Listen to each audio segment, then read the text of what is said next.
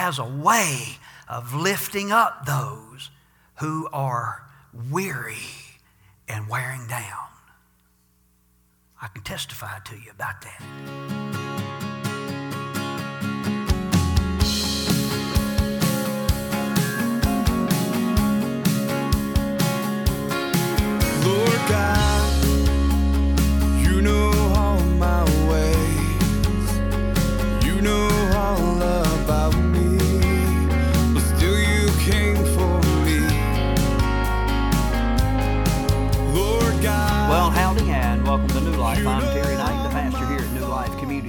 Thank you so much for turning us on. I trust the Lord is just going to bless you in a very meaningful way as we worship together here for the next several moments. Uh, here we are, Easter week, Passion Week. What a great time for the church. And we are going to be jumping right back into a message that we began last week, one entitled Stumble Proof. Now, listen, I don't plan these messages out necessarily. I trust the Lord to lay these things on our heart and to bring them back. We've got quite a library of messages that we could share with you. It's a very interesting to me, the subject matter of this one, given that this is Easter week. Now, I said that to say this. Beloved, God has a plan for your life. I can say that with utmost confidence. Whoever you are, God has a plan for your life. Now, here's the question Are you responding to God's plan for your life? He has a plan for your life that you follow Him, that you walk with Him, that you're in a relation with Him. Are you responding to that plan? Our text passage for this particular teaching is Jude chapter 1 as we continue through Jude. But I want to read uh, another uh, passage that we're going to be dealing with or sharing with you here, uh, somewhere toward the, the middle to the latter part of the message, and it's found in Isaiah. Again, a very relevant passage, and I want to read that for you right now. Isaiah chapter 53, beginning in verse 4, and the record puts it this way Surely he took up our pain and bore our suffering, yet we considered him punished by God, stricken by him, and afflicted. Verse 5 But he was pierced for our transgressions, he was crushed for our iniquities. The punishment that brought us peace was on him, and by his wounds we are healed. Outlining God's purpose and plan for all of us. I trust you are responding. Let me pray for you. We're going to jump right into this. Father, I thank you for each one that's turned on this telecast, and I pray that by your word, by Holy Spirit, you would minister to the needs of each and every one. Draw us to yourself. Help us not only to know your plan, but to purpose, to resolve, to pursue your plan with all of our heart, mind, soul, and strength. I pray in Jesus' name. Amen and amen. Hey, you hang on. I'm going to be back here in just a little while to wrap things up and to tell you a couple more things that uh, might be taking place here in and around New Life. God bless.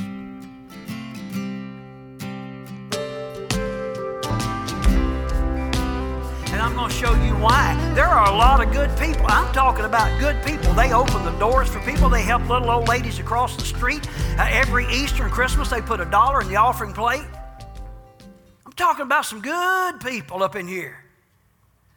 But listen to Isaiah chapter 53 and verse 4. Surely he took up our pain and, I, and bore our suffering, yet we considered him punished by God, stricken by him, and afflicted. But he was pierced for our transgressions, he was crushed for our iniquities. The punishment that brought us peace was on him, and by his wounds we are healed. Look at verse 6. We all, like sheep, have gone astray. Each of us has turned to our own way, and the Lord has laid on him the iniquity of us all. Paul summarized that very sentiment in Romans chapter 4 when he says that he was, speaking of Jesus, was delivered over to death for our trespasses.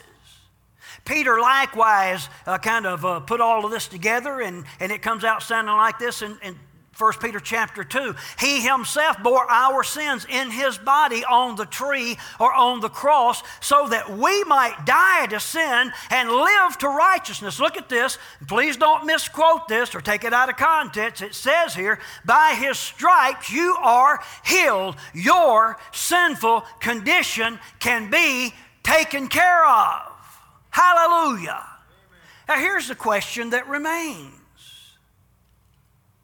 God has a plan for you personally. But have you personally embraced God's plan for your eternity? God's provision, Jesus, once said to a sincere seeker of salvation, you can find this in John 3 and 7. You should not be surprised at my saying, You there's that pesky little pronoun again. You must be born again. This seeker was Nicodemus. He was a ruler of the Jews. And Jesus is establishing before him, watch this, among a number of other things, he's saying, Nicodemus, your Jewishness won't cut it. Your Jewishness won't do it. You must be born again. Obviously perplexed. Nicodemus asked him, you can find this in the first part of verse number nine, how can this be? Now, we've heard this over and over again, so we've had a, a, little bit of an opportunity to process it. But God is saying to, or Jesus is saying to Nicodemus, you must be born the second time. And this grown man scratching his head like, what, what are you talking about? Then Jesus got deep with him. Jesus got deep. Do you like it when Jesus gets deep with you? Gets beyond the, hey, how you doing? How's your mom and them? What was your golf score this week? Blah, blah, blah. Jesus got deep with Nicodemus and he took him beyond the physical example. Look at verse 14 of John chapter 3. Now, look, a little aside, let me see your eyeballs just a sec. How many of you, and I'm not going to make you do this, is not a trap, I promise you. How many of you could quote John 3.16? Probably everybody in this room could quote John 3.16. I'm reading for you right now John 3.14. If you're any mathematician at all, you know that this is just two verses before that verse that you've memorized. Are you with me? So look at it, and it kind of lends some context to what's going on. Here's what Jesus said to Nicodemus just as Moses. Now, watch this. When Jesus said to this Jewish religious leader, Moses, he got his attention. Nicodemus knew Moses. You see, Nicodemus had heard about Moses forever, as far as his forever. All of his life, he had heard about Moses. He had, had, uh, had read of it often from the scrolls, no doubt, as a Jewish religious leader. He had probably proclaimed this truth that he is about to hear over and again. So it got his attention. Boy, Jesus is slick like that, isn't he? Look at your neighbor and say, Jesus, slick. He is. Just as Moses lifted up the snake in the desert, so the Son of Man must be lifted up. There's a story there, there's a type there. How many of you know Jesus was lifted up? On a cross, a tree, an instrument of crucifixion. We're being told here that that had to happen. And I can just imagine that Nicodemus began to think, oh, so that's what that snake serpent pole thing was all about. Then look at verse 15. That everyone who believes in him, I still love that word, everyone. Every, right here. Right here. Panic in the nursery, panic in the nursery. It'll be okay. It'll be okay. One of the, I thought I saw one of the kids escape from the nursery. The fire department will get him. We're cool. Right here. Just kidding about that escapee. Maybe. that everyone who believes in him may have eternal life. Probably a much better way to express this in English is to say that everyone who trusts in Him may have eternal life. There are a lot of people that say with their head, I believe in Jesus. What they're saying is, I know this historical figure walked and talked, walked on the earth once upon a time. But we're not just talking about lending mental credence. We're talking about putting your trust in this one and trusting yourself to this one. Let me ask you this morning, whether you're here or there, wherever you might be, have you of your own free will entrusted your eternal destiny to the wisdom of the ages? The plan of God, the standard, the one that provided a Savior. Have you? Here's some good news. If you would have to say, No, I'm here to tell you, you can before you leave this place today, and I'm going to give you that opportunity. Hang on. Perhaps you would answer that question, Yeah, yes. I'm, I have trusted Jesus. I have put my trust in Jesus. He's my Savior. He's my Lord. Yes. Then listen up because I trust you'll be encouraged with these last few little things we're going to share with you this morning. Beloved, Jude gives us one of the most enlightening and encouraging truths of all of the Holy Scriptures. Look at verse 24 again. To him who is able to keep, say it with me, you from falling. We told you we had titled this message Stumble Proof. I almost put stumble prevention in there, and I felt checked stumble proof. It's good. Watch this. Let me help you remember. Jude spent the majority of this short letter warning us about a bunch of godless goomers who are intent to drag you down, believer, and to drag you away from God in order that you might enjoin them in a lifestyle of, according to Jude, polluting your own bodies, rejecting godly authority, and slandering God's created beings. Listen to me. That lifestyle will bring to you the same destiny as the illustrations that Jude gave to us. It will bring to you the same destiny as that of Sodom and Gomorrah. You remember those twin cities? How did things turn out with them? Say, not too good. Jude reminds us uh, their end is to suffer the punishment of eternal fire. Beloved, fill in number five with me on your notes. Here's some good news. God is able to keep you from falling into the lure and the enticement of the tricks and the traps of these godless goomers. And this is, it is that transformative, supernatural miracle that I was talking about earlier. This is it. That He can, this is what He can exact within you. In fact, I am here this morning to testify to you that there is such a level of grace that will position you, whoever you are, that will position you to start sensing pity for the godless instead of being duped into joining into their momentary and destructive sin. These are not going to be on the screen. I'm going to hit them real quick. I just want you to catch this. You may, in fact, I think the references are on your study notes. But Peter tells us about Abraham's nephew Lot, speaking of Sodom and Gomorrah. He tells us about Abram's nephew Lot, who was, according to, where my, uh, this in first, uh, Second Peter chapter 2, that Lot was distressed by the filthy lives of lawless men. That word distressed is about a foot long Greek word that means to wear down. Understand what he's saying. Lot was wore down by the filthy lives of lawless men. Can I get a testimony right there? Let me say this to you God has a way of lifting up those who are weary and wearing down. I can testify to you about that. Praise the Lord.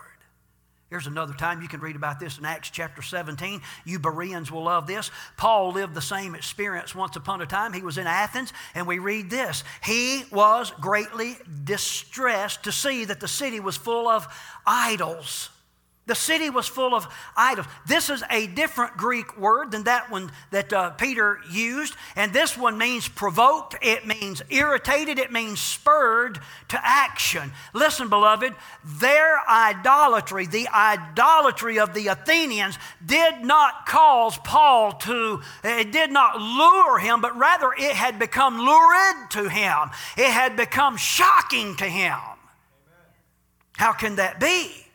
God help us, all of us. And this is my prayer for New Life Community Church and for the greater community of the body of Christ that God would help us to live like Job, the man from Uz. We're told in the Word that he feared God and shunned evil. And that was even before Holy Spirit infilling.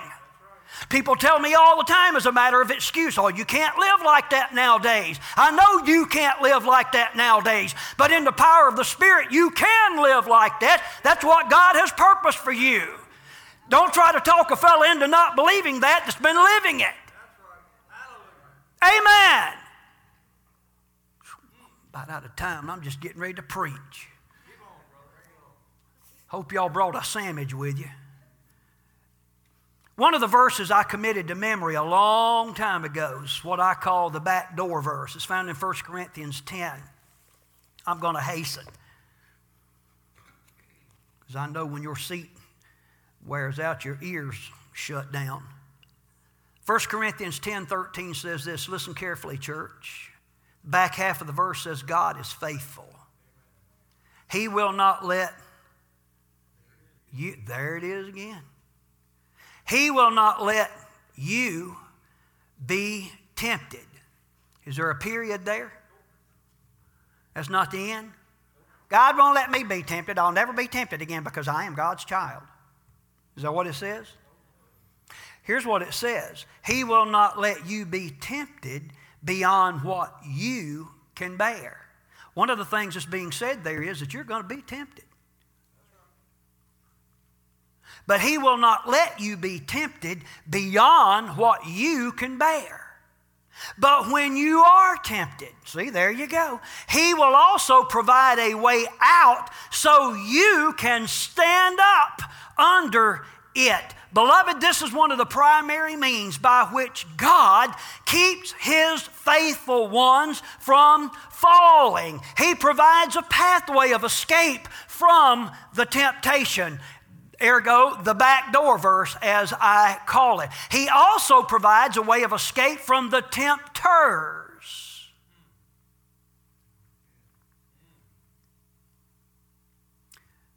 There's an old saying floating around my head. I'm trying to get a hold of it. Sometimes those things are elusive. Sounds something like this Birds of a feather flock together. You familiar with that, that old saying? You see, for the born again, when we, when we, our feathers are supposed to look like Jesus. And when you see a flock over there that doesn't have the same feathers as you, that's a sign.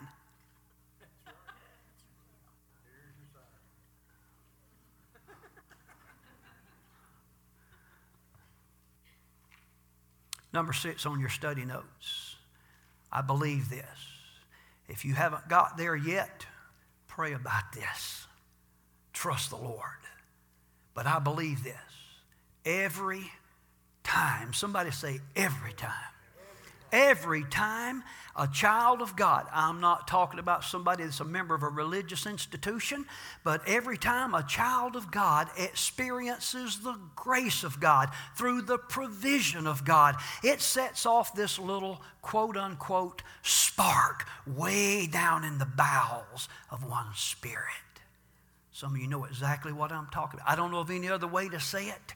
I thought I said it pretty well. Listen, when I begin to realize that God has delivered me once again, I am faced with a temptation and I'm looking around like, oh my goodness, there's a temptation about to get on me. What am I going to do? And I hear this still small voice that says, look behind you. Oh, a door. a way of escape. Every time I hear that, and realize that God has delivered me once again by providing an escape from near and present danger, that spark soon enough catches air and begins to gain momentum. You know what I'm talking about. Now, listen, I know some of you are looking back at me thinking, man, you're the most emotional dude I ever met in my life. I'm really not.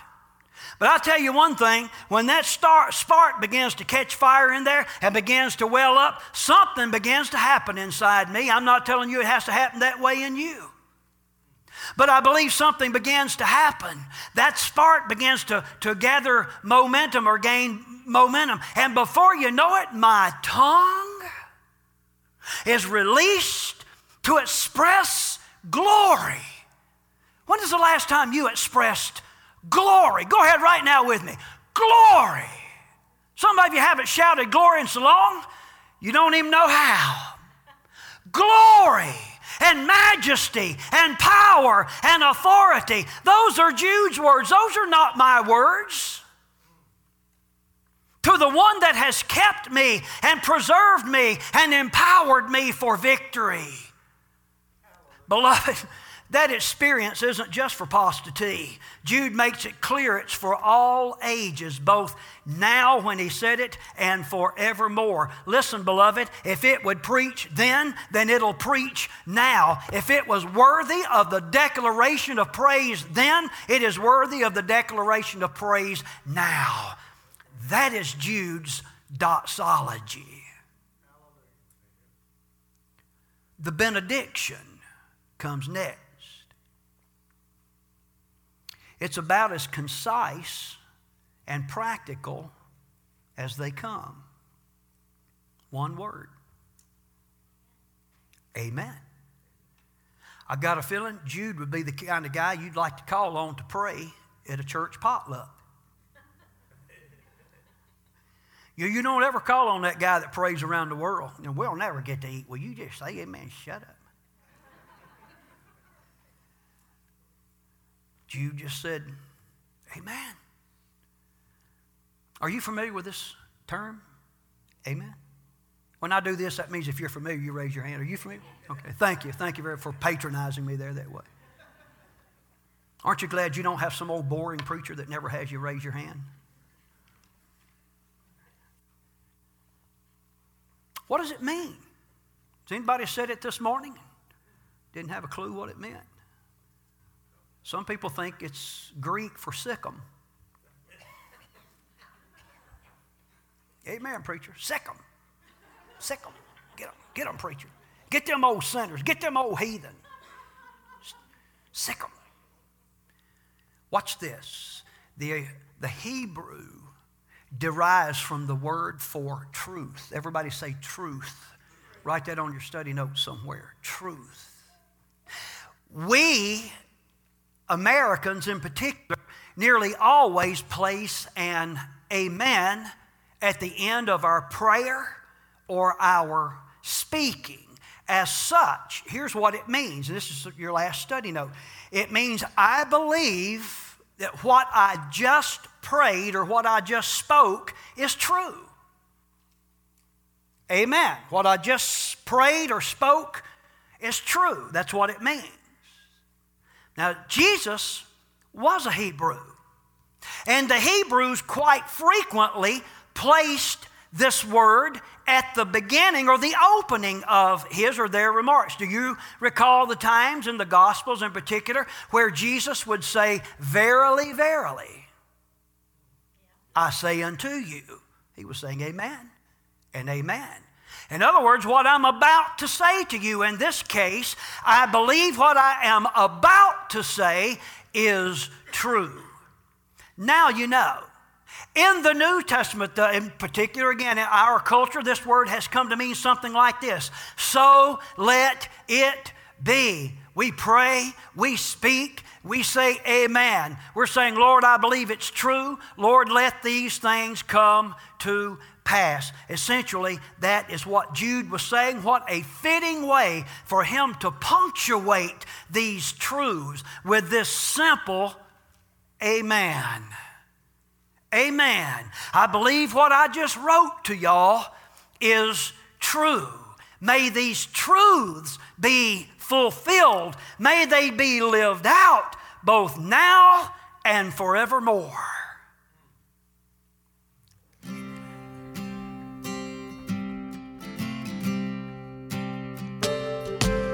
Beloved, that's going to conclude this particular teaching. And let me conclude uh, this segment by talking to you about this. We've been speaking all through this teaching on Jude. We've been speaking about this group that I've referred to as some godless goomers. That doesn't have to be you. Those are persons that have purposed to go against God's purpose and plan, not only for their own life, but for humanity. That doesn't have to be you, it doesn't have to involve you. Now, you may come in contact with some persons like that from time to time, but I believe, as we've indicated in the message, that God has provided us with a power to be victorious, not only in our personal life, but even as we encounter those who have purpose to go against God's plan. Now, you're going to run into those people a lot in this present world and the world that we live in today. There's still great hope that God can change them and that God can use us toward that end. I want to be an encouragement to you to live your life just that way.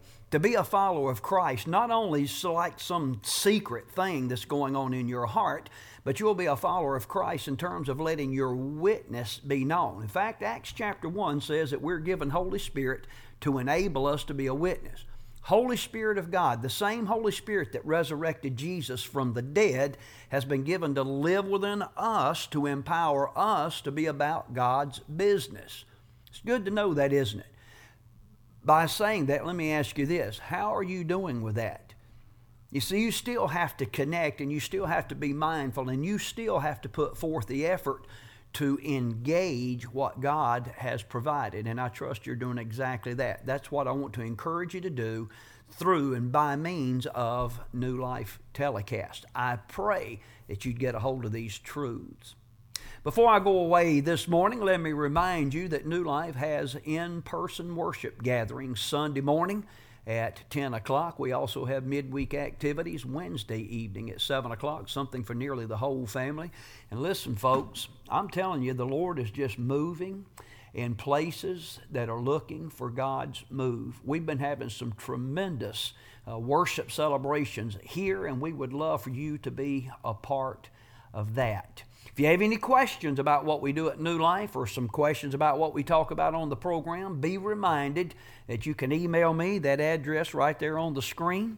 Email your questions, and I will be glad to answer those questions. Perhaps if it's something dealing with a, a topic from New Life Telecast, uh, we'll answer that question on the air. No doubt, if you have a question, there are others out there that have the same question uh, don't hesitate to ask. Uh, we'll answer that anonymously, but we would love to hear from you.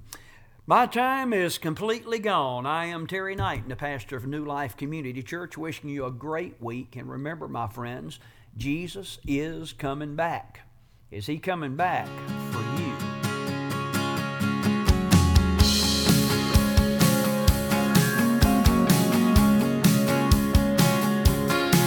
Lord God.